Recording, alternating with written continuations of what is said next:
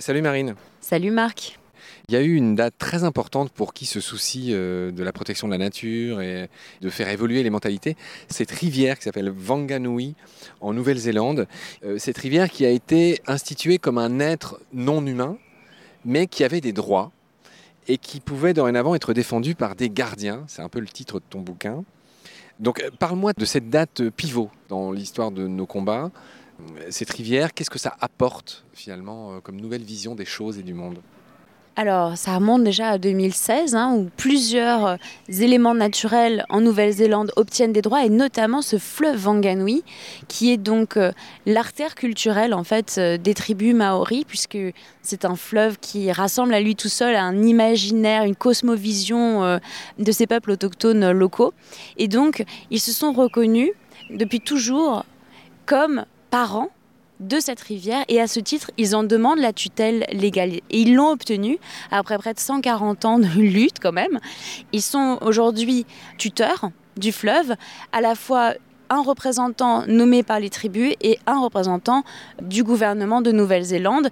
Ils défendent les intérêts de ce fleuve en tant que donc tuteur légal.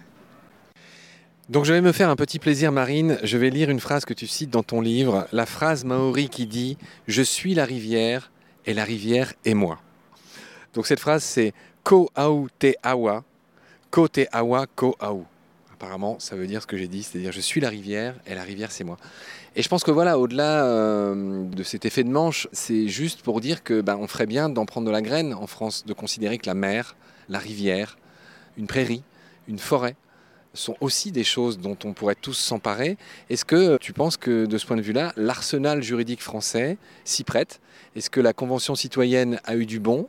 Ou est-ce qu'une fois de plus, euh, on nous a bercé d'illusions? Alors, je pense que cette euh, relation à la rivière, elle est extrêmement importante. En fait, elle est tout à fait vraie et juste d'un point de vue scientifique, parce que fait, chaque goutte d'eau qui coule dans ce fleuve a probablement un jour ou va probablement un jour passer par votre corps. C'est-à-dire qu'ils ont conscience que l'eau, les 55 litres d'eau dont ils sont composés, vient probablement du fleuve. Et donc ils ont cette relation fusionnelle avec le fleuve parce qu'il fait partie de leur euh, corps, de leur entité à eux, mais aussi de leur histoire. Et donc ce lien de filiation, ce lien fusionnel qu'ils ont avec la rivière est tout à fait logique. Et effectivement, on devrait euh, s'en inspirer aujourd'hui pour prendre des décisions parce qu'en fait, les pollutions que nous vivons au quotidien de l'eau, mais aussi des sols et de l'air. Elle rentre dans nos corps, elle fait partie de nous. Et la façon dont on traite la nature a un impact immédiat sur la façon dont nous nous traitons nous-mêmes. Mais tout ça, on en est tous conscients, mais, mais ce qu'on observe, c'est que finalement, quand on est industriel, et tant que c'est pas chez nous, les mecs rejettent des bouts, les fameuses bouts rouges, là, l'aluminium, euh, bah, justement dans ton coin, là, c'est pas dans ton coin, c'est l'histoire. C'est pas très loin, à quelques kilomètres à peine, euh, dans les calanques euh, de Marseille. Les mecs, ils s'en foutent, les industriels partout en France, enfin, les, ceux qui élèvent les cochons en Bretagne, tout ça, enfin, du moment que, voilà, c'est pas dans leur jardin que le purin est déversé, c'est pas grave, au final, ça donne les algues vertes, et c'est ça qu'il faut changer en France, en fait, que chacun se fasse un peu responsable, mais ça, c'est. Est-ce que ça te paraît atteignable? Enfin, Parce que le discours, on le connaît tous. Mais comment on va changer ça?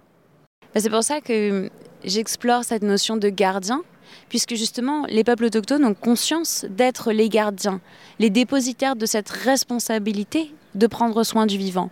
Et à nous, en tant qu'habitants dans nos territoires, en tant que gardiens de nos territoires, de prendre conscience que le changement passera inévitablement par nous. Et ça, c'est quelque chose de très puissant, je trouve, parce que ça redonne du pouvoir aux citoyens au lieu de l'éloigner justement de ceux qui doivent prendre les décisions. Ce n'est pas aux industriels ou au gouvernement, ils ne vont pas prendre la décision sans nous. On va devoir les y contraindre, c'est un rapport de force auquel je m'emploie tous les jours.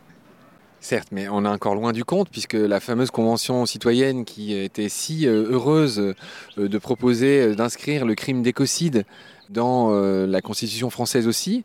Ça a été fait, mais c'est de la poudre aux yeux. Enfin. Est-ce que tu peux en dire un mot? Mais là, essaye d'être concrète euh, juridiquement, finalement. C'est de la poudre de perlimpinpin, cette histoire d'écocide pour l'instant. Disons que nous demandions une mesure vraiment forte qui permette justement de poursuivre les responsables des algues vertes, les responsables des pollutions au bout rouge, mais aussi ceux qui pourraient avoir l'idée d'utiliser de nouveau des produits aussi graves que la chlordécone ou d'autres produits qui tuent hein, nos territoires. Et malheureusement, le gouvernement a préféré le statu quo. Il a décrédibilisé notre mesure en la restreignant à des situations totalement farfelues, loufoques, qui sont inenvisageables aujourd'hui. Et donc, L'espoir porté par la Convention citoyenne a été déçu, mais l'espoir, malgré tout, il est né et il va continuer à vivre, porté justement par ces personnes qui, au fur et à mesure, et je les ai vus grandir parce que je les ai rencontrés dès le début de la Convention citoyenne, ils ont grandi, ils ont appris, ils sont devenus des gardiens, à mes yeux en tout cas, et j'en connais, j'ai des très bonnes relations avec eux parce que justement, ils m'inspirent ce changement et d'où qu'on parte, on peut justement avoir ce déclic et devenir gardien demain. Avant d'enchaîner sur Total, qui est ton autre grand combat en Guyane, cette histoire de pétrole offshore, parce que tu dis nous, euh, tout ça, donc effectivement, tu as suivi ces travaux de près. Tu m'as dit tout à l'heure, ton grand copain, c'était Guy Koulitza. Donc parle-moi des autres noms un peu connus, Delphine Bateau, etc. Tous ces gens qui ont planché sur ce sujet pour faire rentrer cette notion d'écocide dans le droit français. Et on a vu que pour l'instant, euh, c'était toujours pas pénalisable. Qui est-ce qu'il y avait d'autres euh, dans ce combat? Qui sont ces gens? Il y a beaucoup de monde actuellement. Alors, Aujourd'hui, l'ensemble des partis de gauche à l'Assemblée nationale se sont prononcés en faveur d'un crime d'écocide et euh, se sont opposés justement à la proposition du gouvernement qui rabaissait l'écocide au stade de simple délit de pollution. Et on le voit aussi, la fronde est en train d'être menée au Sénat, puisque les sénateurs, même à droite, refusent la définition du gouvernement et refusent un greenwashing de ce terme d'écocide. Alors attends, là on va essayer d'être précis pour tous ceux qui, comme moi, pigent pas grand-chose au droit. La notion de délit, la notion de crime, en quoi c'est important que l'écocide soit défini comme un crime? Explique-moi concrètement, euh, c'est quoi l'enjeu? Alors l'enjeu, c'est que historiquement, le crime d'écocide est reconnu comme le parallèle du crime de génocide, c'est-à-dire le crime le plus grave qui puisse être commis contre les droits humains. Et eh bien en parallèle, nous demandons la reconnaissance d'un crime qui viendrait en fait être le crime des crimes contre l'environnement. Et donc il faut évidemment que ce soit approuvé comme tel dans notre ordre juridique. Or, un délit, c'est une infraction intermédiaire. Un délit, par exemple, ça peut être vous arracher votre sac à main ou vous prendre un coup de poing dans le visage. Mais vous voyez bien que ce n'est pas la même chose qu'un crime, un meurtre, une atteinte grave contre l'intérêt de quelqu'un d'autre, et là en l'occurrence contre les intérêts du vivant. Et donc c'est extrêmement essentiel que notre euh, droit reflète nos valeurs, c'est-à-dire les valeurs d'une société qui considère que porter atteinte à l'environnement fait partie des crimes les plus graves commis contre notre territoire. Bon, je comprends mieux la différence euh, entre un crime et un délit, chère Marine. On pourrait parler des heures avec toi de Guyane, de tout ce que tu as appris là-bas, de tout ce que tu as vu, de ces séjours dans la forêt, de tous ces animaux. Il faudrait peut-être même que je t'invite dans Baleine sous Gravillon pour qu'on parle des animaux de Guyane. Bref, on a fait ce qu'on a pu, on a relié ce cri, ce beau cri que tu racontes dans ton livre, et puis aussi toutes ces expériences concrètes. Et je voudrais finir sur une sorte de twist un peu rigolo. Parmi les nombreuses choses que tu as appris dans ces tribus, j'ai noté le cérémonial de la fourmi balle de fusil. Alors c'est un cérémonial, je voudrais bien que tu le racontes. C'est quoi cette histoire? Et ça implique la morsure d'une fourmi qui s'appelle balle de fusil, cette espèce, parce qu'apparemment ça fait très mal. Raconte-moi en résumé ce cérémonial pour finir l'émission sur une note euh, un peu mystique euh, et exotique. En fait, c'est le cérémonial qui est utilisé pour le passage à l'âge adulte, c'est-à-dire quand les jeunes garçons sont considérés comme euh, des hommes. Et en fait, il s'agit de capturer des fourmis qui ont un poison extrêmement douloureux de les endormir. Donc ils les endorment et ils les tissent dans une petite nasse. Et ensuite, cette nasse, une fois que les fourmis se réveillent, évidemment, elles sont furieuses d'être là et emprisonnées. Et donc, dès qu'elles sont en contact. Pardon, je t'interromps déjà. Comment on endort une fourmi là ça Je ne sais pas comment ils font. Ah, ils ont un produit euh, naturel, évidemment, pour endormir ces fourmis et les capturer. Et il se trouve que. Donc ensuite, quand ils passent ces nasses contre la peau, c'est une morsure très violente. C'est pour ça qu'elle s'appelle balle de fusil parce que c'est à peu près la même chose apparemment en ressenti. J'ai pas fait le test, j'ai pas osé, mais euh, ça laisse des profondes marques sur la peau. Je les ai par contre vues ces marques. C'est très impressionnant et en fait l'objectif de tout ça, c'est de rappeler que cette petite fourmi minuscule, c'est d'une certaine façon l'incarnation de la nature, l'humilité que l'homme doit avoir vis-à-vis -vis du vivant quel qu'il soit, quelle que soit sa taille, quelle que soit sa forme.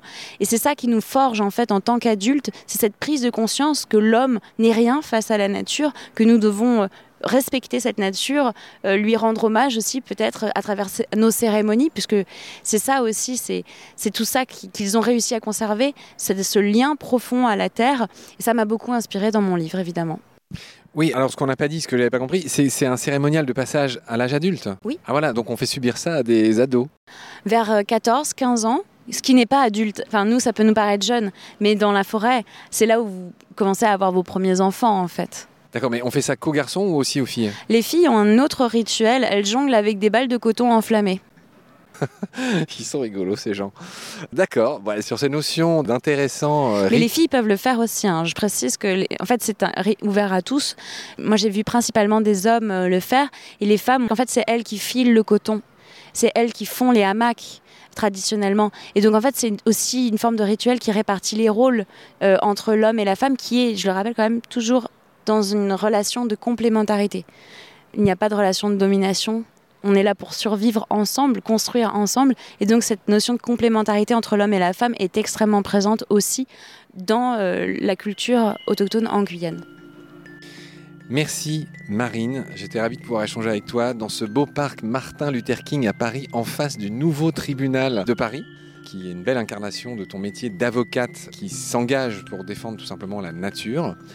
Merci beaucoup de m'avoir répondu si vite. Je te connais depuis quelques jours et je t'interviewe déjà. J'étais très content. Je t'ai entendu chez Denis Chessou, à qui je fais un petit coucou au passage. J'espère que ton livre va bien marcher, qu'il marche déjà bien. Et j'espère que cette émission y contribuera. Merci beaucoup, Marine. Salut, à bientôt. Salut, Marc. Pendant notre combat, nous deux, tu avais l'œil du tigre. Tu en voulais ce soir-là. Il faut que tu retrouves ça maintenant. Et la seule façon, c'est de recommencer au commencement. Tu vois ce que je veux dire?